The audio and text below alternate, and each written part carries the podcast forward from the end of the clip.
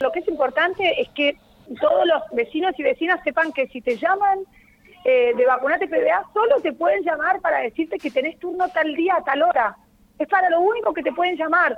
O, en el peor de los casos, para decirte, como ha pasado en alguna oportunidad, mire señor, hubo un pequeño desfasaje, dosis turno, su turno se reprograma para más adelante. Son las dos únicas llamadas que vos podés recibir desde Vacunate PBA. Nada más es para decirte que tenés turno o para decirte que el turno se corre unos días. Nada más, no se necesita ningún dato. No te tienen que pedir ningún dato cuando te llaman, ¿sí? Así que esto es importante que lo tengamos en claro mientras vamos viendo la posibilidad de accionar al respecto de esto que pasó.